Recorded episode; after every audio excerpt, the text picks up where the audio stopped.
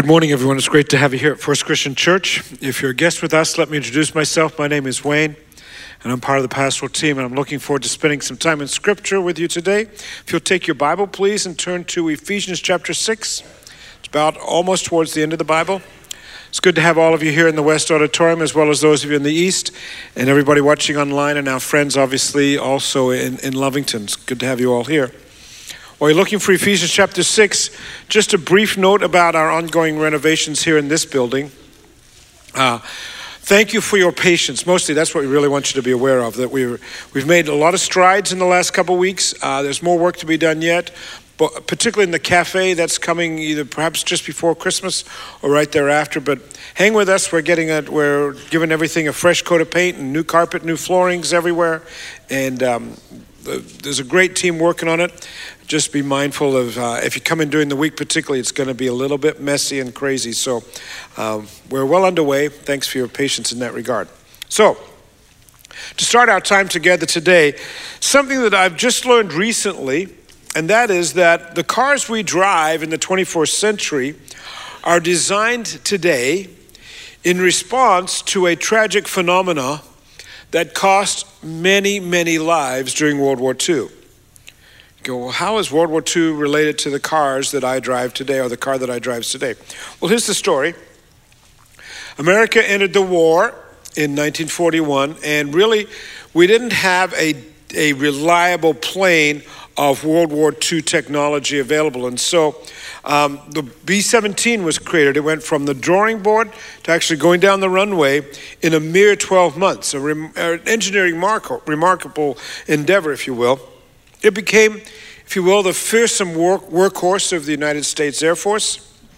Uh, the pilots loved it for its toughness. It could um, roar through squalls of angry bullets and shrapnel and come out the other side part marked and messed up completely, but still able to fly through the air. And the planes were just remarkable in the way in which they were put together. But there was a problem. In 22 months after the plane was first put into play, there were 457 crashes of the planes, not in war, but as the planes were landing.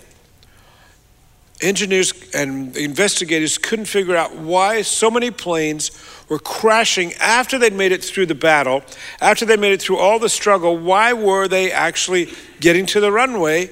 And invariably, the pilots weren't putting down the landing gear. They would come in and they would literally nosedive into the runway. Why? After the war was figured out, it wasn't really the pilot's fault per se, it was a design error. That if you were to reach under the seat and you wanted to um, uh, have the, um, the, the flaps move down so the plane would go down, or so have, have the wheels come down.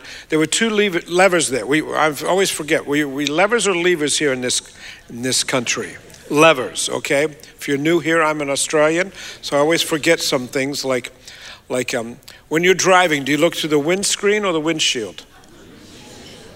Windshield. Ah, okay. I, I, windscreen, it always comes up for me, but nonetheless, these levers, levers were down there, and they were exactly alike in terms of color, tension, and feel. And so pilots would be coming in for a landing, and they were thinking they were pulling up the lever, the lever, for the um, for the wing for the wheels to come down. When in fact they were pushing the flaps down, the plane would land and crash into the ground, no wheels, because both those levers, I'll get it right yet. Both those levers were exactly alike, and the, the solution to that: make them different, make it harder to pull on them to know which one to choose. And a new industry grew up out of the loss of those lives. It's called design coding. Namely, it'd be a whole lot easier for the people who make cars and for us to drive cars if everything if every button was exactly the same. If our gear shift lever was the same as our turn signal and it would be a whole lot less expensive, everything could be all made the same. But we need our brains to notice the difference between this lever versus that button. I mean, the knobs on your radio are different than the knobs that you use to turn the lights on, right? And they're different than the things that you use to set your cruise control. Everything is different, intentionally making it, believe it or not, harder to drive because in the long run you'll do things by rote and if it doesn't if you're reaching for the gear lever and it feels like the turn signal you're going to go oh, that's not right it's all done so that it's more difficult to drive to learn to drive but the result is that um, our, our lives are safer it'd be easier for the car companies to just say we'll do it all the same when it comes to ease and wanting things to be kind of pleasant We'd like life to be all the same. We'd like life to just be okay, I'm going to get up every day and it's going to be just one sweet day at the beach, day after day after day. But the reality is, I've got a hard word for you today. That while Christians, while we enjoy a foundational peace in life through Jesus Christ, we know where we stand with God, Christianity is not a guaranteed life of ease. There are things that we have to learn. There are different levers that we have to pull. There are different buttons we have to push. There are things that we need to know what to do rather than just kind of easing through life. Because the reality is, walking with Christ is not simply um, a case of reaching below your seat and pulling on whatever is right there. The B 17 engineers saved lives when they, laid, when they made landing more difficult. And we're going to see that today as we examine an important passage of Scripture that, well, I must tell you, at first glance, it's going to look a little bit odd. But it really is a big part of the story of our lives and the overall story of Scripture.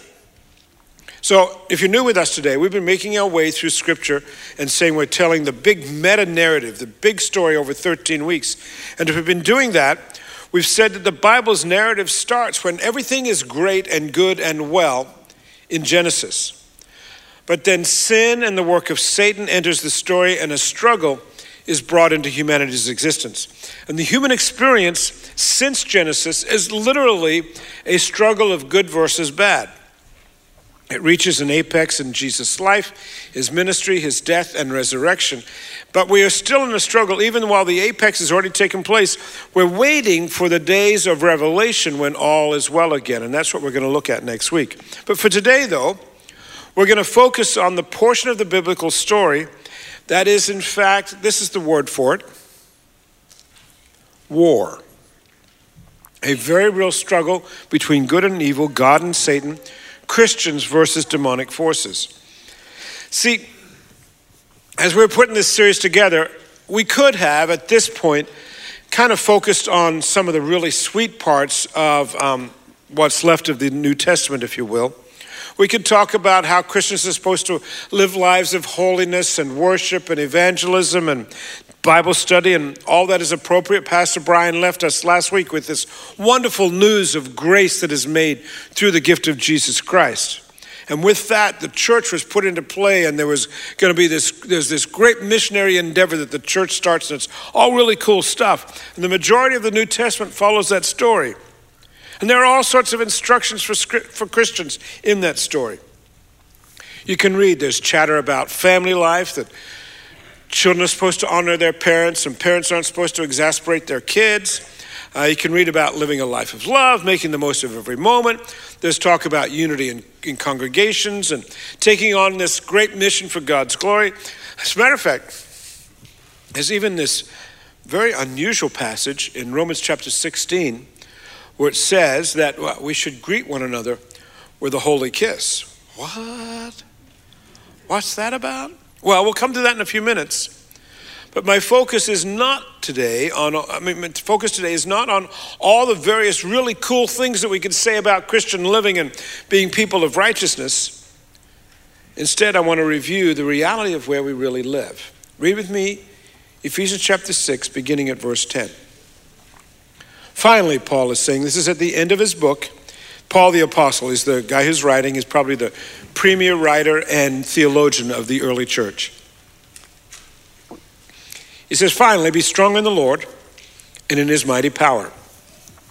Put on the full armor of God so that you can take your stand against the devil's schemes. What do you mean, schemes? The devil's out against me? Our struggle is not against flesh and blood, it's not against people, but against the rulers, against the authorities, against the powers of this dark world and against the spiritual forces of evil in the heavenly realms. Well, where's that? So, in light of that, therefore, put on the full armor of God so that when the day of evil comes, you may be able to stand your ground, and after you've done everything, to stand.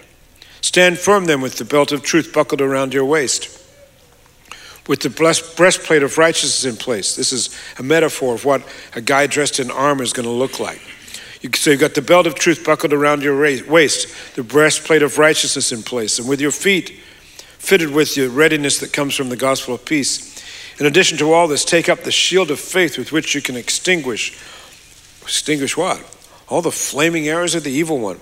Take the helmet of salvation and the sword of the Spirit, which, which is the word of God. So all this has got this metaphor of this person standing kind of dressed in medieval armor, if you will. And then pray in the Spirit on all occasions with all kinds of prayers and requests. With this in mind, be alert. Always keep on praying for all the Lord's people.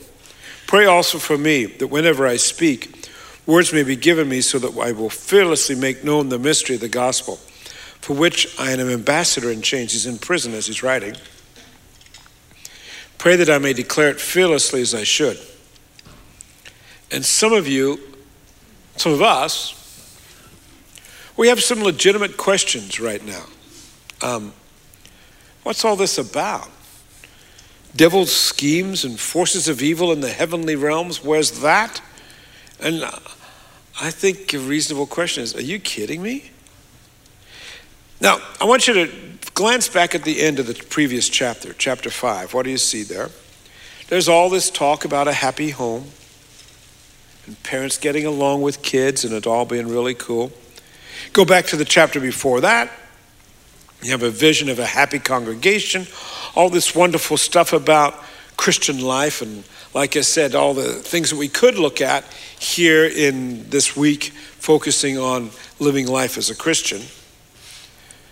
But then, after all the sweetness, suddenly the Apostle Paul, the writer, he jumps into this very strange language about battles, spiritual battles. Why?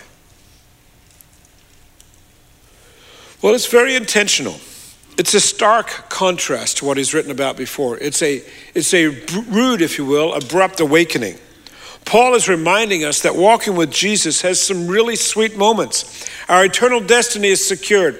We, um, our sins are forgiven. Shame and guilt are gone. And Paul is saying, in, in the midst of your euphoric joy of walking with Christ, Remember, there's a very large saga in play of which you have a part. There's a spiritual war. And again, some probably are going, right, right.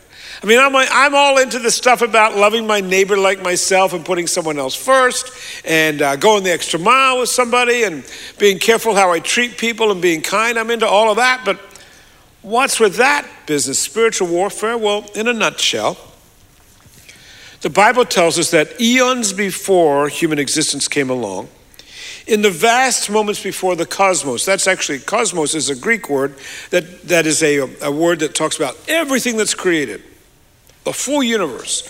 In the, in the vast, timeless moments before the cosmos was created, apparently there was trouble in heaven. There was an attempted coup d'etat against God. Bible says this is how it went down that Lucifer, wanting the leading angels in heaven, got a bunch of angels with him and said, You know what? Let's kick God out of heaven and let's, you and me, let's run, let's run this place. And they rebelled, they lost. The result, scripture tells us, is that Lucifer was thrown out of heaven. In the New Testament, we know him as Satan. We also learn that the angels that kind of aligned themselves with him they also were thrown out of heaven, and we know them in the New Testament as demons. And since then, Satan and his demons have warred against God. And the arc of this story of Scripture that we've been bringing to week after week, it depicts the struggle of humanity since creation. And that rising line is really what's going on in Ephesians chapter 6. See, it's not just that there's bad things, no. There are bad things in out to do you in, and those bad things are the forces of evil themselves. And once again, some of you would go, Wayne, it all seems a little far fetched. Just a little bit too far out there. I mean, it seems too fantastical. War in the heavens in some dark reaches of space. Doesn't it, Wayne? It, it sounds like a, a you know a, a made up movie that they would put that would be called Star Wars. And they go, You mean Star Wars isn't real? Fred, our sound guy, and I, we're quite convinced. Where did they get all the, the footage of all those battles if it's not real? And um, we think it's a documentary. Actually, this cosmic battle that you see here in Ephesians 6 does appear like it's a little too much like some fantasy that comes out of Hollywood, right? It does seem a little far fetched. However, it's found within the pages of the Bible. So what do we do with that? Well, may, may I give you some, ask you to give some thought to this idea. This is what Christians believe according to the Bible. We believe that God sent his son to come to earth as a human baby, a God baby. It's kind of a little bit far fetched, isn't it? We believe that baby was born of a young teenage girl who had zero, none, none whatsoever, no sexual experience, and yet somehow she ended up pregnant. Right. Seems a little far fetched, right? We believe that our misdeeds and sins are forgiven by that little baby as he grew up to be a man and he dies on a cross, and through his death, our sins are forgiven. Are you kidding me? Seems a little odd. We believe that the Bible contains words of life direction directly from heaven. If we live this way, our lives are better. Doesn't all of that seem a little far fetched as well? But if we believe the scriptural story, then accepting the Bible's description of an ongoing cosmic battle is not all that far fetched after all. Maybe we could put it in Star Wars terms. We're the army of the Lord, we're the rebellion against Satan. We're the rebellion against evil, the one who did rebel against God before time as we know it was created. And we have some responsibilities in this war. This war um, is something that we're playing a part in. If you're a follower of Jesus Christ, we're not simply, excuse me, bystanders waiting for someone else to enter the fray. What did Jesus call us? He said, You are a city set on a hill, you're the light of the world. Friends, you and I, we are the army of the Lord. And as an army, evil has come against us in the past, evil will come against us in the future. And for some here today, evil is really playing with you right now. And this battle of evil versus good has come to Christians because we, we, we, by virtue of our faith in Jesus Christ, say, we're stepping into the warfare. But if that's the case, what are we going to do?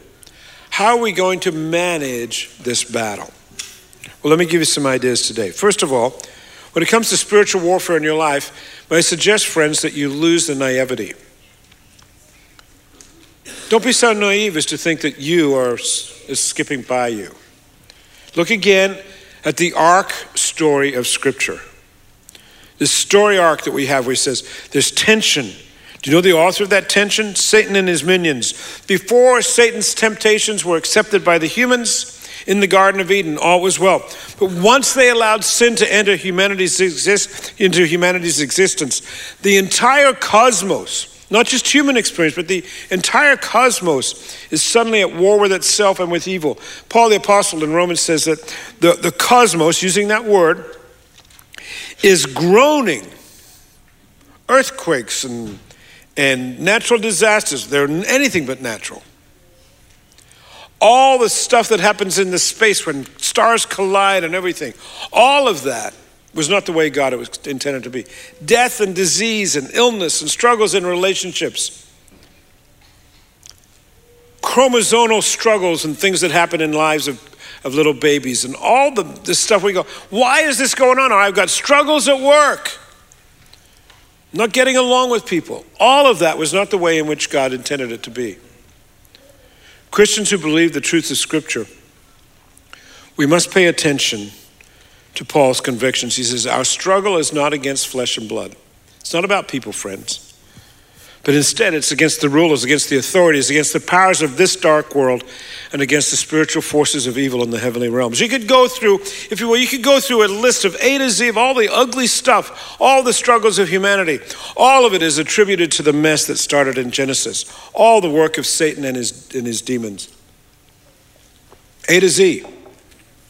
Anarchy. Letter A. It's the work of the devil. Bitterness is the work of evil. Combat is the work of evil. Discord is the work of evil. Envy is the work of evil. Fighting is the work of evil. The A to Z of suffering is the work of evil. Greed and hatred and illness and jealousy, killing, loathing. What letter are we up to at that point? L. What's coming next? What would be a good word that come, begins with M that would say this describes the way in which evil impacts our world? Murder, right? Or you go with N with the Nazis of the, of the 30s and 40s, or oppression, poverty, earthquakes, racism, slavery. It's all part of this war that we have against evil. Terrorism and unthankfulness, violence, warfare, xenophobia, or yelling. It's all part of the evil. Z, come up with your own word. Because I couldn't think of one. Don't kid yourself, friends. Every part of God's creation is a focal point of Satan's war against good, including humanity in general, and particularly Christians marked with the blood of Jesus Christ. Don't be naive, friends. Accept the reality that if you're a follower of Jesus Christ, you have a target on your chest. You are marked and as a follower of Jesus Christ, you are Satan's enemy. Damage to you, however possible, is priority one of evil's intent. And notice what's coming your way, verse 16. Flaming arrows. They're aimed. Those arrows are aimed at the followers of Jesus Christ. So you're going, oh, now I'm scared. Well, yeah, I would suggest that even as you move past the naivety, don't panic. Do not panic. Why? Because of the righteousness of God in you, the faith you expressed in Jesus Christ in your baptism, the truth of Scripture that you poured into your life, that the church continues to pour into your life, the peaceful work of the Holy Spirit in you. It's all on your side. It is all part of the weapons that we have to fight spiritual warfare, even death. You know, death would be considered Satan's trump card. Can I remind you that death has no hold on those who know Jesus Christ? Jesus' resurrection is the precursor of your resurrection. You win. After all, you carry the power of Jesus' name. Christians, we carry Jesus' name, and that name is the most powerful in the entire cosmos. There's a day coming when this mighty cosmic battle will conclude. And notice what happens at that moment that God gave Jesus the name that is above every other name. That name is above every other name. And with that name of Jesus, every knee is going to bow in heaven and on earth and under the earth. So, all the way through the entire cosmos, every being is going to acknowledge that Jesus Christ is Lord. And every tongue is going to proclaim that Jesus Christ is in charge.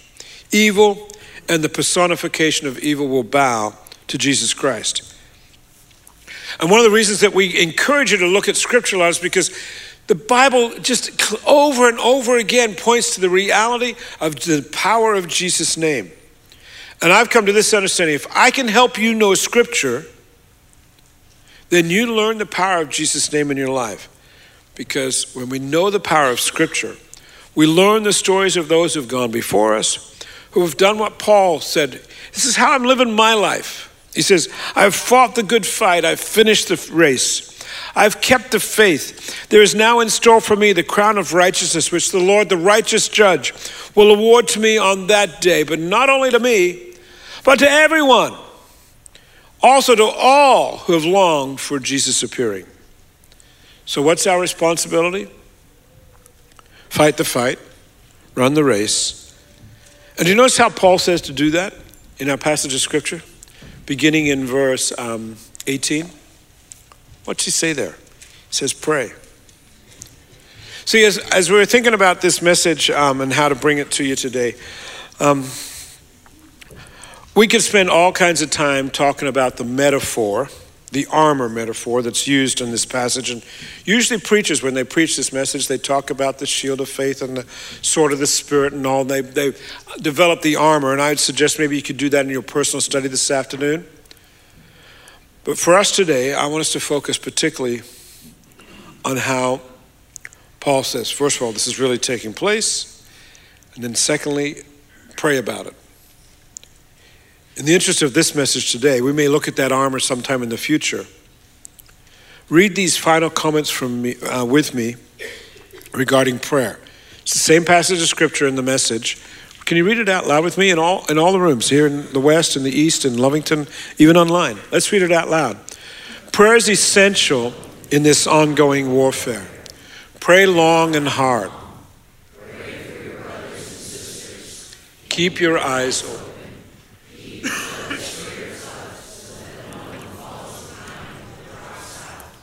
And don't forget to pray for me. Pray that I'll know what to say and have the courage to say it at the right time, telling the mystery to one and all. Paul sums up this discussion on spiritual warfare with a call to prayer. That's one reason why Les and I are leading prayer sessions on Saturdays right now, on Saturday mornings. Uh, maybe I could put it this way that one of my responsibilities as, if you will, the pastor of this church is to constantly assess our spiritual direction the fortitude of our congregation, the health of our congregation, and particularly how it relates to our responsibilities in the community. And something within me has some attention. You know, the Bible and Christians call that maybe a spirit of discernment or a word from the Lord. I, there's just something within me that's, I haven't got it all figured out yet, but I'm aware. Here's my conviction that our church and our community is in the midst of a new battle against evil. Don't want to express all that just yet. I'm still trying to figure it out. But I know my the best response to all of that is to be people who pray. So I'd invite you to join us on Saturday mornings at 8:30 from now through December 21. And let's pray. Let's implore God for direction and for blessing, for protection for the life of First Christian Church in our community. What are we going to do about the economic struggles of our community? What are we going to do about the struggles between the races? And is there racism in our community that we should be addressing? And so forth and so on. Um, in fact, um, to make this a little more clear today, is why I'm calling everyone for prayer. Maybe I could tell you a personal story. And I want to be really careful that this is not self serving. I'm going to remind you of a friend of mine that some of you have heard this story before. It's I'm not the Apostle Paul. I'm not suggesting that in any way, but like the Apostle Paul, I'd say pray for me and all the leaders of First Christian Church that we would know what to say and have the courage to say it at the right time, telling the mystery to all. And, um, well, let me just put it this way. You, you, you heard me say earlier that we've, in this move to get through the Bible in 13 weeks, we've had to skip a good portion of the New Testament about how to live a Christian life and and holiness and righteousness and um, Bible study. But, but I, I, did bring to you one passage of scripture that I said was interesting, and that's out of Romans chapter 16 when it says to greet one another with a holy kiss. What's that? Hmm. I'm, I'm not really a fan of that. I have a cold today. I don't think that'd be a good idea for me to be kissing everybody. I'm inclined to say uh, different time, different culture. Doesn't I, I have had people. I, I have had people kiss me at moments along the way. Like Les and I, I, I not Les and I. Pardon me. I was in in Leningrad as a 20 year old when it was Leningrad, um, in a band Christian band. We were playing and performing at the Baptist church there, and um, the people of the Soviet Union had been told. It was in the middle height of the Cold War. They'd been told there weren't any young people who were Christians in the West, and there was an old man in the church there where we were playing, and it was jam packed. People, people didn't sit down because when you sit down, you spread out. They stood up, and it was literally wall to wall. Um, there was somebody sitting on the piano bench with me as I was playing. I mean, that was they were. You couldn't tell where we where, the, where our band started and the, and the audience started you know, it was just jam full of people. And I remember out right over there, is an older man crying all the way through the concert. I learned the reason he was crying later because I didn't speak Russian. I don't speak Russian. Is he'd been he had accepted the Soviet lie that there were no Christians who were young in the West, and here we were, the answer to his prayer of years. He sat there and cried. Well, at the end of the service, or at the end of the concert, I was the first person he could get to. And he pulled me in and held on for a long time. I don't know that I ever want to do that again. But Paul says, greet one another with a holy. Oh. Hmm. But let me tell you about my friend Ed. When it comes to praying for the leaders of our church and engaging in spiritual warfare, Ed was in the church that Leslie and I served in Tulsa in the 1980s and 90s. He's dead now. He died a number of years ago. Um, he had a very, very rough life. Somewhere around the age of 12, he told me he was playing ball one, one afternoon and damaged his right foot. And I never really could figure out all the details, but somehow there was some bad doctoring. Would be a good way to put it. He, he talked about how the, the bandage was wound too tightly around his foot. And by the time he got back to the, I mean, it's out in the prairies of Oklahoma in probably um, early 1900s, 1910 maybe, somewhere around there, 1915. And um, he, um, his foot got infected and he got gangrene. And so the decision was made that he should have his foot amputated. And he said, No way. And the family said, No way. But he lived with pain all of his life as a result of that foot. Um, Self medicated the pain with alcohol, became an alcoholic. And um, consequently, uh, his family didn't like him because he was one of those fellows that when he got drunk, he was mean and ugly and violent. So his children, when they became adults, didn't want anything to do with him. And they literally walked out of his life. They never came back. Never came back. He got to age 50 and his wife died. He was a widower. Uh, the pain in the leg and the struggle in his leg became so, so acute that he did have his leg amputated just above the knee. At about the same time, he developed throat cancer. The only way to deal with that was to um, have a permanent tracheotomy installed. And so when I met him, in um, late, uh, in the mid 1980s, about 1983, 84. By then, he was an old man, well into his 70s, um, alone. He lived in, I'll just say, a decrepit little house, beat up house, two blocks from the church we served. And he smelled. He came to Christ and he would come into the church and he'd come down the aisle and he would sit about three rows back in the center center aisle right there. And we were glad to have him. The reason he smelled was because he's old, he was old. He didn't, with only one leg, he couldn't bathe very well. And um, in the years that he'd had a prosthetic leg, he, the physicians had asked him to try different kinds, and they had all these new mechanical marvels that could help, help him out. But he would always go back to his original wooden leg because he liked the weight of that leg. However, over years, as he would strap that leg to his thigh, and particularly in the Oklahoma summers, the sweat would run down out of across that thigh, down inside the leg, inside the wood, and over years that wood began to deteriorate. And he would, I would go by his house, and at times find him literally with a spoon scraping out the rotten wood down inside the leg. Are you ready for lunch? Right. And then he would take an old raincoat that he had, that he kept for this purpose, and he would cut it up and he would put that raincoat down there inside the cavity because he liked the weight of that leg being heavy. And that's the reason, as he continued to sweat, that would run down inside that leg and he would, it would smell. We used to have a uh, prayer meeting in Tulsa in that church we served every Tuesday morning, 6 o'clock. Four people would come me, two elders, and Ed. If I could use this language kindly, Ed would clump into the meeting every Tuesday. It could be raining, it could be uh, snowing with ice on the ground. You wonder how he'd walk safely. It could be burning hot in Oklahoma weather, and he would arrive just literally drenched with sweat because it was an effort to walk. And um, he'd come into the meeting, and uh, we'd sit, the four of us, around a table in the kitchen of the church in the basement. And we did it in the basement because he didn't have to walk on any stairs to get in that way. It was a walkout thing. And um, we'd sit around the table for maybe 35 or 40 minutes.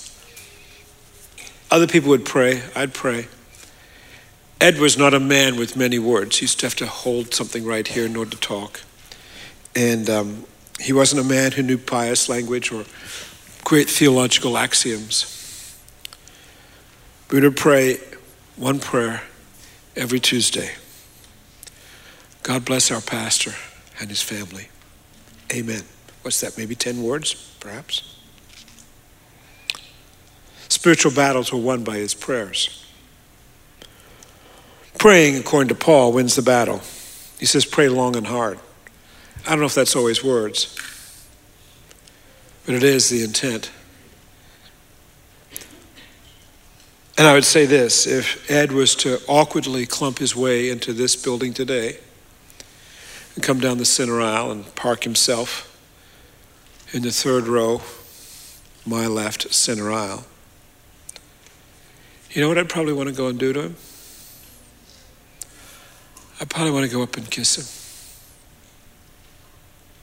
Say thank you for being a man of prayer and for being a man who knew what happens when you pray when it comes to spiritual warfare. Let's pray. Father, we want to be people of prayer. I believe that. All of us in this room who follow Christ, we want to be people of prayer. and Sometimes we don't know how to do it. We don't sometimes even know reason, the reason why, but the reality is, God, we are involved in a battle. We're involved in a battle that is it's the forces of evil versus the forces of good. It is the work of God versus the work of Satan. It is us versus demons. And Lord, it is us um, stepping into the realities of where we live our lives, that we have been the recipients of evil and evil's influence. Not of our own doing, sometimes of our own doing, but not always. And Lord, there's this cosmic battle taking place.